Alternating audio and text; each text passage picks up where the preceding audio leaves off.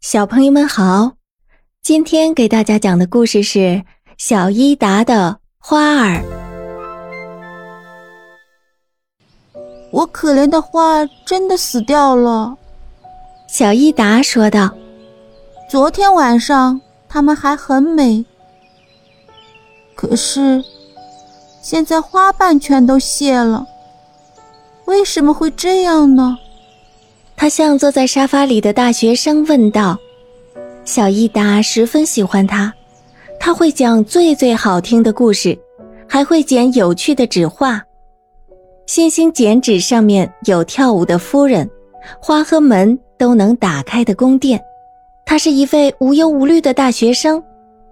为什么花儿今天这么难看？”他又问道，然后拿了一大束凋零了的花儿给他看。是的，你知道它们为什么会凋谢吗？大学生说道：“因为在夜里，花儿要去参加舞会，所以在白天它们才会耷拉着脑袋。可是，你知道，花儿是不会跳舞的呀。”小伊达说道：“会的。”大学生说道：“等天一黑下来，我们都睡觉以后。”他们啊，便高高兴兴地围成圈圈跳起舞来。他们跳啊跳啊，跳个不停。差不多每个夜晚，他们都会有舞会的。难道没有孩子参加这种舞会吗？可以的，大学生说道。连小不点的春黄菊和蓝铃花都会参加的。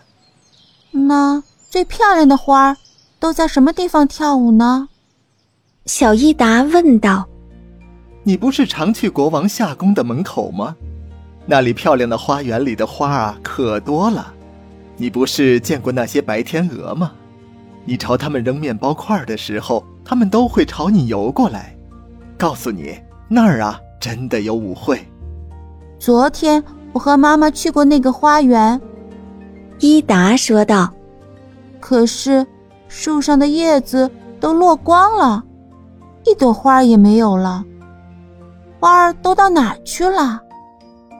夏天我看到过好多好多，他们呀，都住进宫殿里去了。大学生说道：“你要知道，国王和王宫里的人一般回城里去，花儿便从花园跑到宫殿里去了，他们高兴得很。哎，你可以瞧见的。”那两朵最美丽的玫瑰呀，坐上了王位，一朵成了国王，一朵成了王后。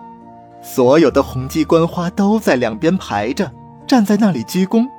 他们呀，是王宫里的小丑表演团。之后，所有漂亮的花都来了，于是盛大的跳舞会便开始了。蓝色的紫罗兰扮成了小海军的军官，他和风信子与藏红花跳舞。